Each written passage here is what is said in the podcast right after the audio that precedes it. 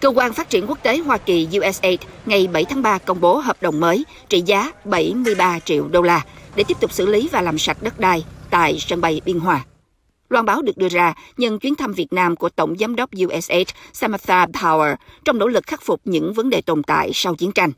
Theo USAID, Tổng Giám đốc Power, Đại sứ Hoa Kỳ tại Việt Nam Mark Knapper và Thứ trưởng Bộ Quốc phòng Việt Nam Hoàng Xuân Chiến cùng công bố hợp đồng mới trị giá 73 triệu đô để làm sạch đất và trầm tích ô nhiễm dioxin tại khu vực sân bay Biên Hòa, một căn cứ của quân đội Mỹ trong chiến tranh Việt Nam.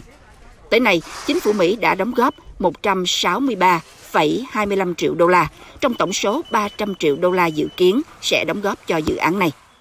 Khoản tài trợ mới thể hiện rõ cam kết bền bỉ của Hoa Kỳ với Việt Nam khi mà hai nước hướng tới kỷ niệm 10 năm thiết lập quan hệ đối tác toàn diện trong năm nay, tuyên bố của USAID cho biết.